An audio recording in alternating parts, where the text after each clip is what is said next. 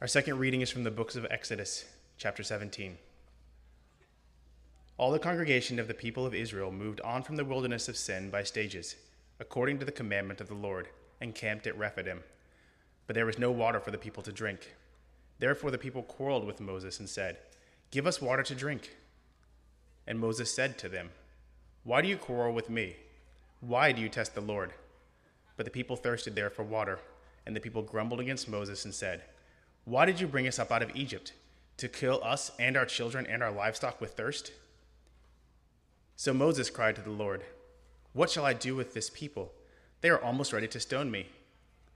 The Lord said to Moses, Pass on before the people, taking with you some of the elders of Israel, and take in your hand the staff with which you struck the Nile, and go. Behold, I will stand before you there on the rock at Horeb, and you shall strike the rock, and water shall come out of it, and the people will drink. And Moses did so in the sight of the elders of Israel. And he called the name of the place Massah and Meribah, because of the quarreling of the people of Israel, and because they tested the Lord by saying, Is the Lord among us or not? Then Amalek came and fought with Israel at Rephidim. So Moses said to Joshua, Choose for us men and go out and fight with Amalek. Tomorrow I will stand on the top of the hill with the staff of God in my hand. So Joshua did as Moses told him, and fought with Amalek, while Moses Aaron and Hur went up on the top of the hill. Whenever Moses held up his hand, Israel prevailed, and whenever he lowered his hand, Amalek prevailed. But Moses' hands grew weary, so they took a stone and put it under him, and he sat on it, while Aaron and Hur held up his hands, one on one side and one on the other side. So his hands were steady until the going down of the sun, and Joshua overwhelmed Amalek and his people with the sword. Then the Lord said to Moses, Write this as a memorial in a book and recite it in the ears of Joshua, that I will utterly blot out the memory of Amalek from under heaven. And Moses built an altar and called the name of it, The Lord is my banner. The word of the Lord. Good morning. morning. My name is Dean Miller, and I'm your friend. I'm not your pastor or your children's guy, but I am your friend, and it's my privilege to be here with you again to preach um, as we go through Exodus together, your church and our church. So, why don't we pray together?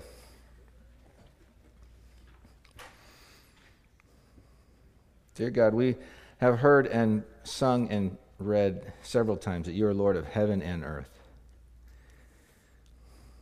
You are vast and over all that we see and understand in ways we could never understand, and you are also in it with us. We'll see that in our passage this morning. Some of us have things going on that feel um, probably too overwhelming and beg the question whether you're really Lord of earth or not and are concerned about earth. And we bring those things to you. We pray that as your word is living and active, that it would be active among and in us this morning, and that we would be open to what you have to say to us. In your name, amen. Well, again, good morning. If you have a Bible and want to turn to Exodus 17, that'd be great. I usually preach from an iPad and I charged it on Friday, so I'd be ready for you. And then I woke up this morning and looked at it and it was at 0%. So I'm working my iPad and my phone, which I, so if you, I'm not playing Clash of Clans, or if my iPad goes down, I've got my phone as a backup. So that's why, I'm, if you see me doing this, that's why. How many of you have ever been a place in some sort of game or experience at work or where you knew you needed other people, right? Like you knew you needed a team of people to get something done, to, to thrive, to protect, to plan, to guard. Um, one of my favorite YouTube videos is you can go home and look at this if you haven't. It's called Battle at Kruger, K R U G R. And 80 million people have viewed it, and I bet some of you have seen this. It's, it's a, a group at Kruger National Park in Kenya that is on a safari, and it's one of the classic Kruger safari kind of or um, YouTube videos. You have people sort of reserved, sort of objectively looking in this beautiful veldt and all that's happening, and then suddenly the veldt comes alive with what veldt does. Things get attacked, things look like they're going to get eaten. And you can hear in the exclamations of the people, like they go from being objective observers to, oh my gosh, they're suddenly emotional participants in what's happening. And what happens in this is you have a, a, there's this woman who has a span, and on the, her span she has a whole flock of water buffaloes, a whole herd of water buffaloes, and then some lions lying in the the tall, tall grass, as lions do. And the water buffalo are headed toward the lions. So, of course, you hear, ooh, ah, ah, oh, what's going to happen to the people with the woman on her phone and the other people?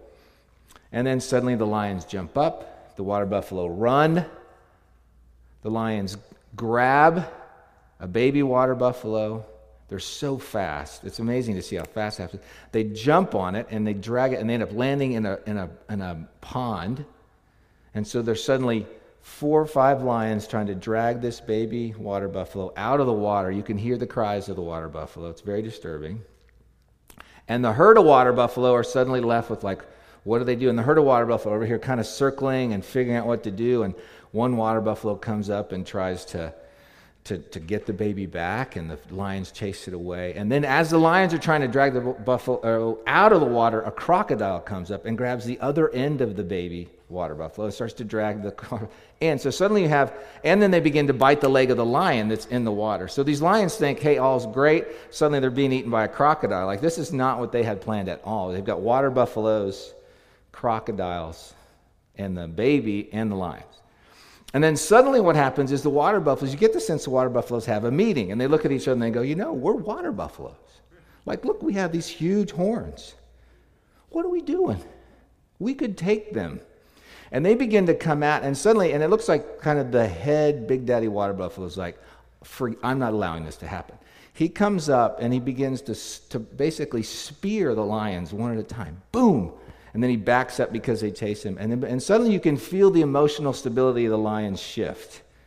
And they realize, oh my gosh, this is not going as well as we hoped. And the water buffaloes finally decide we are water buffaloes. There's like a hundred of us. We're not going to let this happen. And they chase the lions off. Lions are getting thrown over the air. Crocodiles have to go back into the water. And the baby water buffalo heads off. Battle at Kruger. Go home. It's totally worth the eight minutes if you want to watch it. And what you see is when the water buffaloes figure out how to be a community and together, they can fight. They can win a battle that looks lost. And we're going to look at a passage this morning, Exodus, where that's going to happen. The Israelites are going to figure out if we band together under God, we can win. We are almost two months into this series of Exodus this summer, and I hope you're reading on your own and using the, the discernment guide that Johnny gave you as you pray and think and reflect on some of these passages yourself. Our church has found it rich and refreshing and challenging.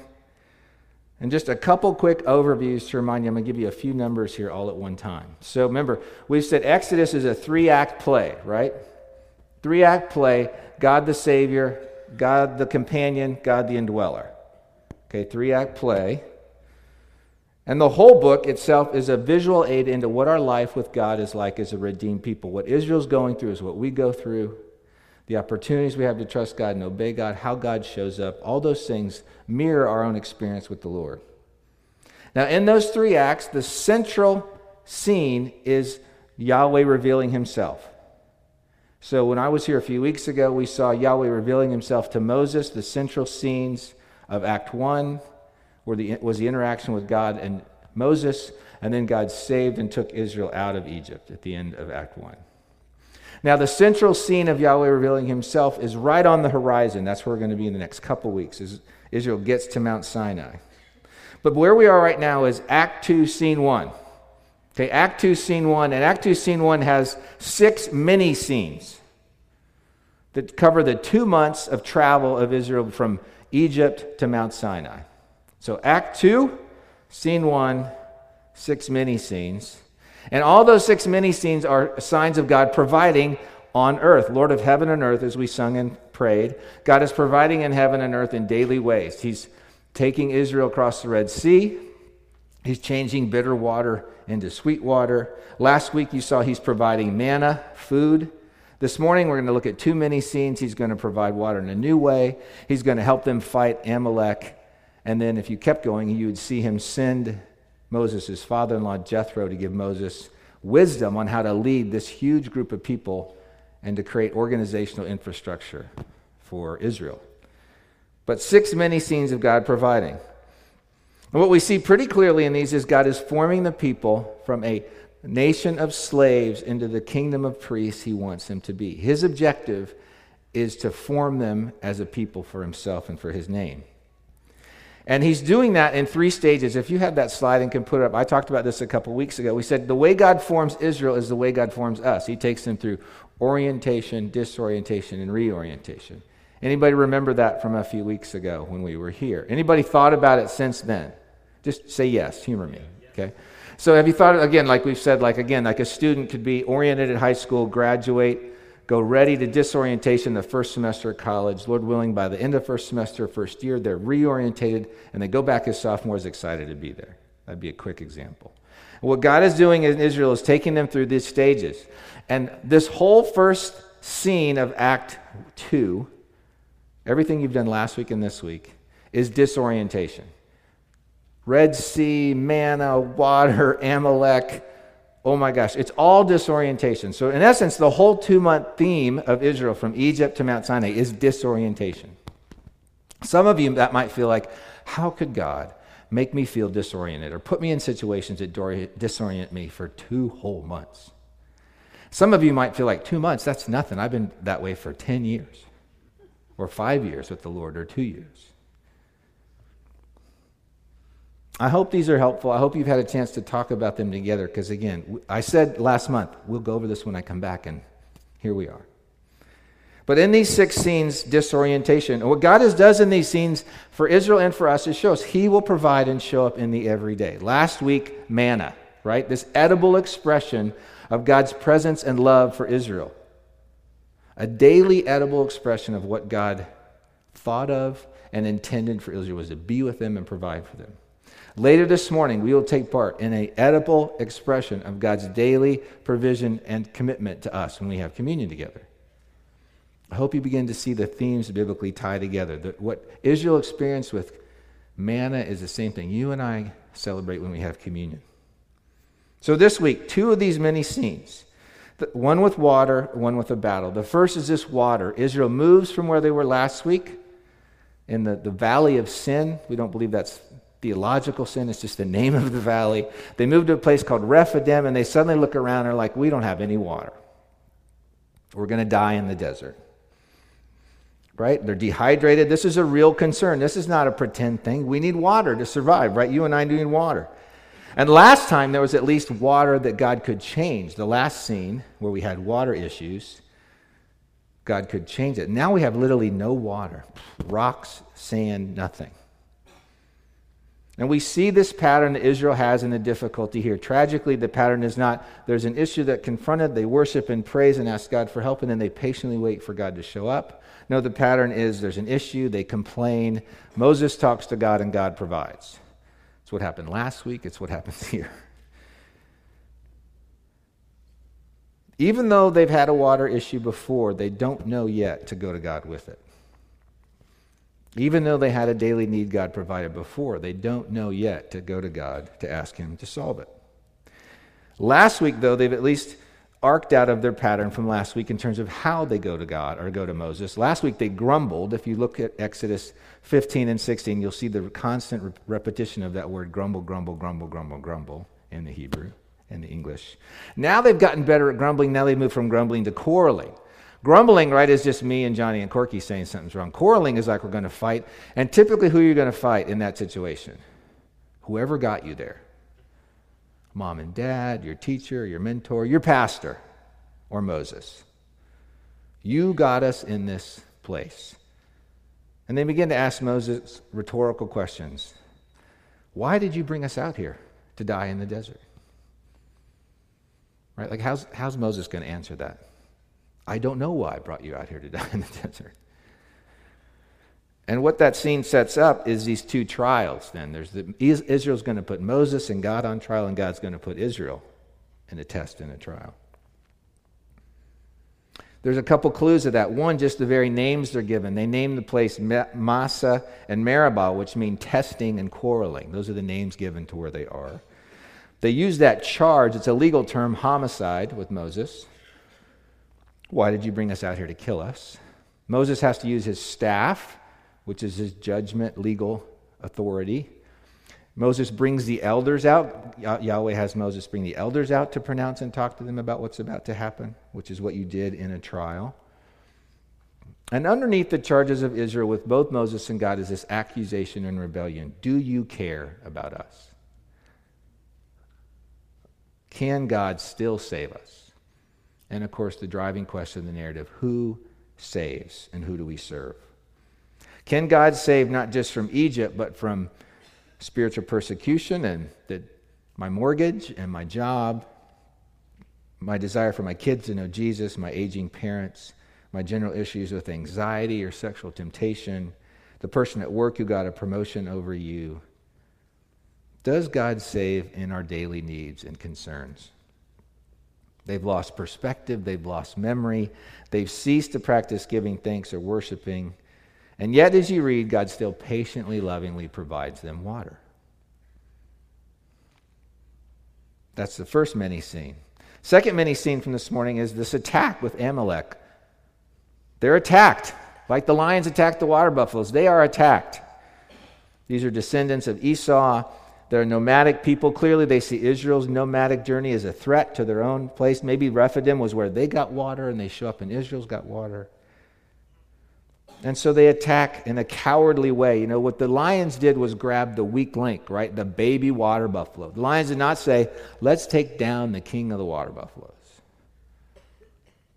What we read in Deuteronomy 25 is what Amalek did was come and in a cowardly way attack Israel from the behind. The people who are straggling, maybe kids and women at the back, to try to drive Israel away. And what Moses and Joshua do is rally the troops the community gets in on it. They fight together before God and with God. Joshua, Aaron, Hur, Moses, suddenly new names. We haven't heard of Hur before. We suddenly find out they have warriors ready to go. They're fighting with swords. But significantly and most importantly, they're fighting with prayer. Moses goes to pray. And then the scene finishes with a reminder. Remember these things. They put up this banner. God did this for us. God did something here so worthy of His power that it's not worth forgetting. We're going to make sure we remember what God did. Some water, a fight, and the charge to remember. That is chapter 17. And I just want to draw three particular things out of this text for us this morning. First, remember, and we're going to use that word remember because that's the encouragement we're given. First, remember how easy it is to complain. I know you just covered it last week, so did we, but here it is again. In these six mini scenes where God's providing for Israel, again and again they're tempted to complain. And yet, how remarkable is it that God is patient with us and with Israel to provide for them still in the wilderness? You know, we want to pray, give us the bread of heaven. That's what man is called last week, right? Give us the bread of heaven, but please don't make me develop the virtues of heaven. Give us the bread of heaven, God, but don't make me develop the virtues of heaven. I was reminded that some of you familiar with the uh, Instagram feed Babylon Bee. Anybody read that? It's brilliantly done. If you want something funny to laugh at tomorrow, and they poke a lot of fun at the church. And they had a great sign, uh, post a couple weeks ago. A young couple saying, "This church doesn't have enough programs," says a couple that never volunteers. Right? This church doesn't have enough programs, says a couple that never volunteers. Complaining is just easy, right? Here, the Israelites are given over to fear. They forget that God just took care of them several different ways. They show just how young they are in the Lord, and they complain. Complaining is not hard to find. Nobody ever needed you train you in it. Nobody ever took you aside and said, You're probably not good enough at complaining. Let me show you how to do that. No job interview you ever apply for says, We are looking for a complainer. What our major initiative needs, our NGO needs, our client service needs, our contractor needs a complainer. Because Israel's intent is to get to the promised land. Just get us where we've milk and honey, that sounds great. Just get us there. And God's intent is to form a people for his name that is a witness in a nation of strength and the goodness of the kingdom of heaven. And our intent is to, to love God and frankly have it work out the way we want. Have two plus two equals four. I come to church, I read my Bible, I pray, and things work out. I don't get sick. My kids are great. I never lose a job. I drive the car I like. But what God is still about is forming a people for his name that is a witness to his strength. And guess what? The way you and I want things to go doesn't really compute with God. Israel wants water, and God wants a kingdom of people as a witness. What they need are heavenly virtues to be God's people trust, obedience, worship, love, selflessness.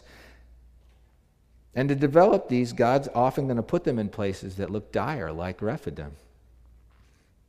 This is a man named Philip Ryken. For the purpose of their sanctification, for their formation, for their disorientation, God put Israel in places, took them from a place of provision to a place where there was nothing to drink. They had provision in 16 and 17, so they're in this wilderness again. And sadly, they don't have virtues, they have vice. Again, they're really good at grumbling. And underneath that grumbling is the real fear and concern that maybe God doesn't love us that much. Maybe God's promises can't be trusted. Maybe his word is not true. Maybe his story is not the real story of the universe. God, do you care? They've lost perspective in a pretty comprehensive way. They've forgotten what God has done. They've forgotten their own complicity in the wilderness. Why is creation, the wilderness, the wilderness? What made creation, what do we believe as Christians? What makes creation the wilderness? Our sin, right? The fall. Right? Like the very reason that we have a, wild, a, a geographic physical wilderness in the world is because we are sinners. That's what we believe. Our sin ripples out to God, ourselves, our neighbors, and the world. Creation groans, is what we hear. So the very reason they're in a wilderness is in some ways, partly Israel and our responsibility. Even what's going on around them, as we read later, they'll say, We have no food to eat, right? That was part of the deal with manna. But then you read a little later when they get to Sinai, they have all these animals they have to herd. Where did the animals come from? I mean, what kind of arrogance is it to be like shepherding sheep and moving cows and then look at God and go, I got nothing to eat? I mean, I got nothing. That's how blind they are and how blind we get, right? And they forget who their leaders are and what their leader's job is. They looked at Moses and thought, Your job is to do what we want you to do to get us where we need to get. Get us to the promised land as fast as you can. Moses' job was to follow and obey God, to help form a people for his name, and that meant it wasn't always going to be easy. Moses should have handed out job descriptions for himself to Israel. Here's my job. Part of that is not to make your life easy.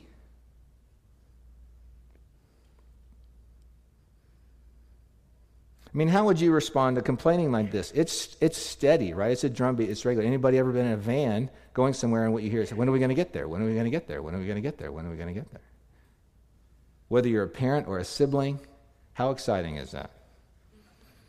Right? Some of you, if you don't know what it's like, I bet we could get volunteers here who'd be happy to have you drive kids home today. But we all do this, right? We all are tempted to complain. We all forget what God has done. We all assume that whoever's over us isn't loving us the way we want to be loved. But in that test and trial, God still demonstrates his covenant loyalty to us on his plan. Did God save them from Egypt? Yes. Did he take them across the Red Sea? A few weeks before, yes. Did he turn bitter water into sweet water? Yes. Did he provide the manna? Yes.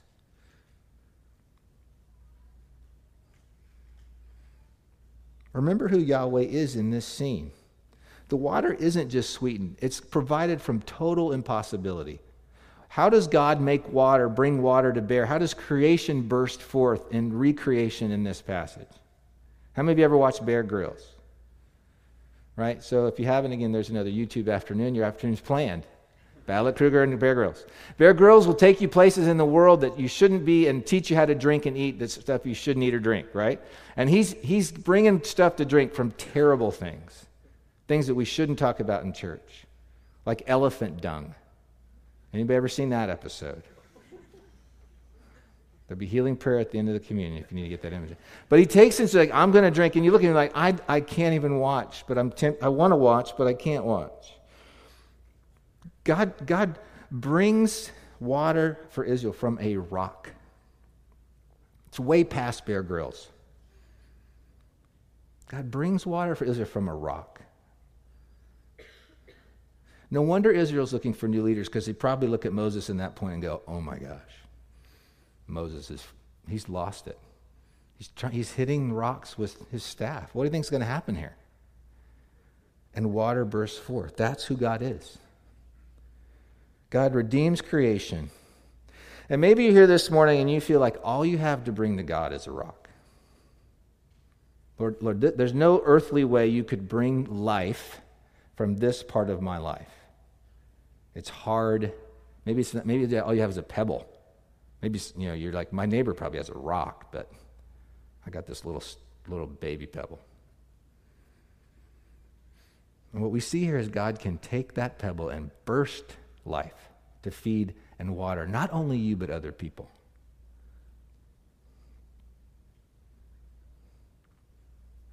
So, remember again how easy it is to complain, but how big and vast God's love is for you and me.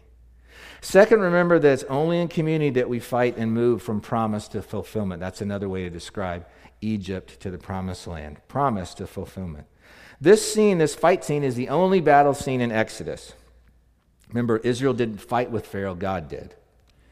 And the people are all in. The whole buffalo herd gets invited into this battle. Joshua goes, a bunch of unnamed warriors go, Aaron goes, Hur goes, Moses goes. Some are fighting actively in the way you'd expect with swords and clubs. Some are holding hands up, and some are moving rocks for chairs. Anybody here feel like you're in some kind of battle? For your life with God, for your friends, for your faith, for your family, your marriage, your work, what we begin to see, and as you read through Exodus more and Genesis and Exodus and Leviticus and Numbers and church history, is that battles are normal in our life with God. They're not every day, but they're not a surprise. In our lives as pilgrims, we are in battles and difficulties. And in that battle, are you alone? Do you feel alone if you're here in a battle? There's a reason that when you go to a church, we invite you to be in a community, be in a small group, be in a local this, come serve and volunteer on this team, be a part of that team. It's not because we want to make sure you enact the vision that we have. It is because we believe you will only be fully yourself in God and as strong as you need to be to fight the battles you're in with other people around you. The idea of the disciples being a community and Paul having people with him and the small groups of John Wesley, those are not brand new. Right here at Amalek, Aaron and Moses and Hur and Joshua are a statement to you. You will not make it in the battles you're in without other people. Exodus is a window again into how we can't do it in our own way.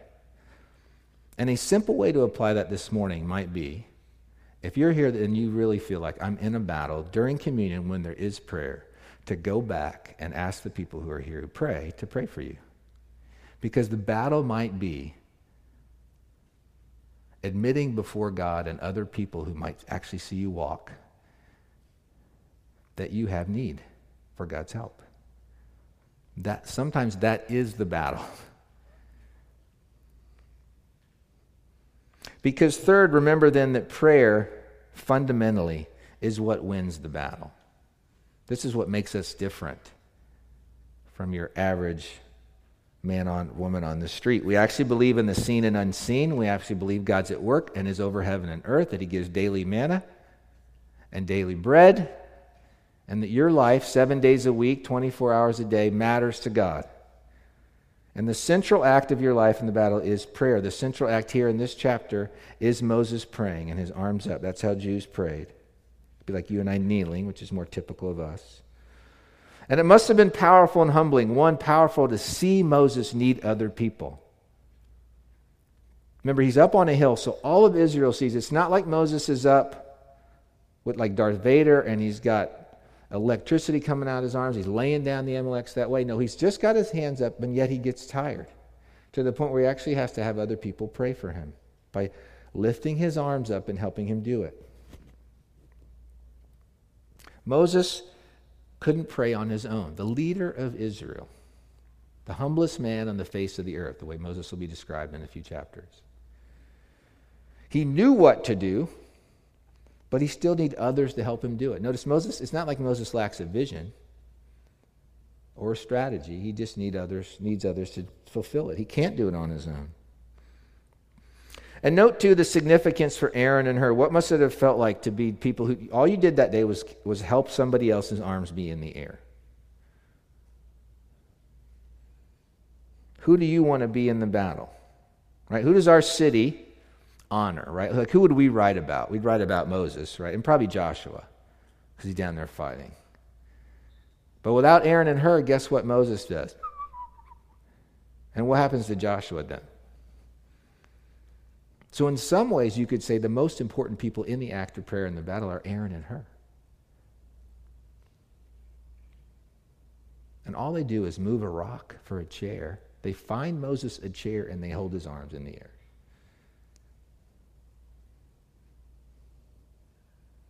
We were all in Philippians together in the spring, late spring, early summer. And if you remember chapter 2, the superpower of heaven in Jesus is his humility because he comes from heaven to the cross. Again, these biblical themes tie together. What are Aaron and Hur doing? But acting humbly so that Israel can win this battle.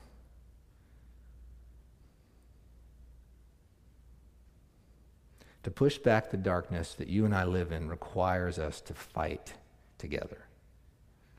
And it requires us to be people of prayer. So I want to do something to finish this my sermon this morning. In a second, I'm going to ask us all to just go to prayer. And I'm going to ask you silently to pray for the person on your right and then silently to pray for the person on your left. Now, you might know that person, you might not know that person. Okay? That is okay. God knows that person. Take a quick look. Some of you are like a couple rows across. You mean to be like, I need to make sure I even know what clothes they're wearing. They're that far away. But you could pray for them that whatever battles they may be in, they would have strength. You could pray for them that they would have the community they need to be in the battles and fight that they want to fight. You could pray that they would not be complainers this week. If you're a parent, do not look across and pray for your child. Let somebody else do that. But you might, as a child, you might want to pray for your parents that they wouldn't complain this week. Let's pray.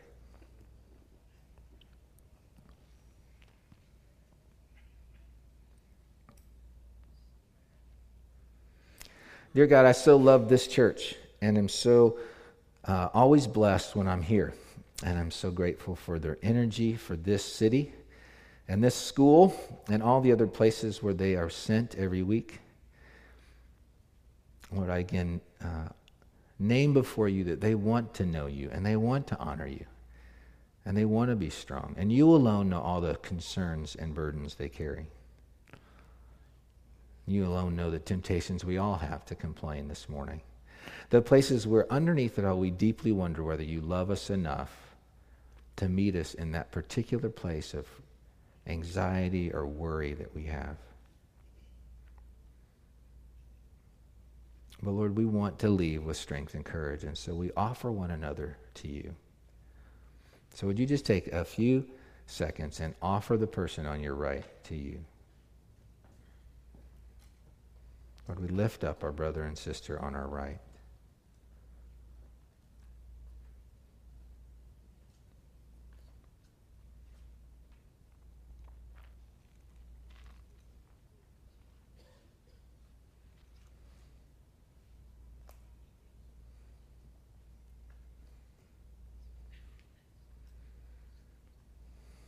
And Lord, we thank you again for everyone here. And so we take again a few seconds to pray for the man or woman on our left. And we again lift and intercede on their behalf to you.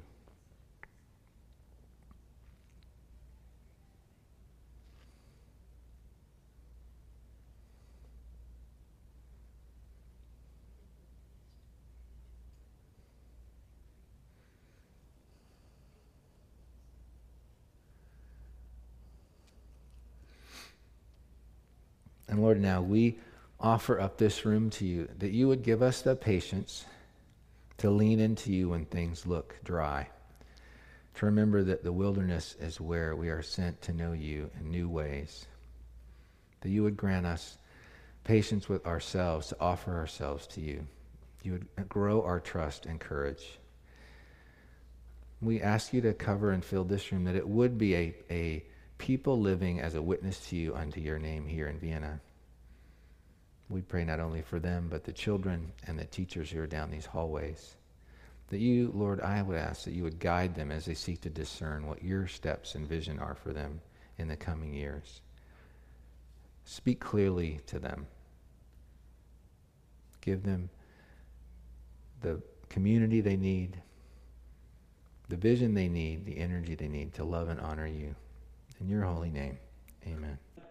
From anybody here, did anybody who could share, even quickly, I didn't prep you on this, how this trip, this two weeks, encouraged your faith, challenged your faith, taught you something about God? If anybody could share anything, um, if you even just something short, how was your faith encouraged, challenged, uh, expanded in any way? You just come on over here and say something. Okay.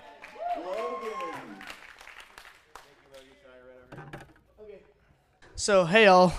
Um, my name is Logan, and this two weeks, it was really important to my faith and growing it because I learned how important struggling is and how the love of Jesus will help get you through that and how suffering is necessary. And so, for all of you going through, like, I would say, like a rough patch in your life or like even just a hard week, know that the love of God is always there for you and it will always, always help you get through it. That's great. Thank you so much.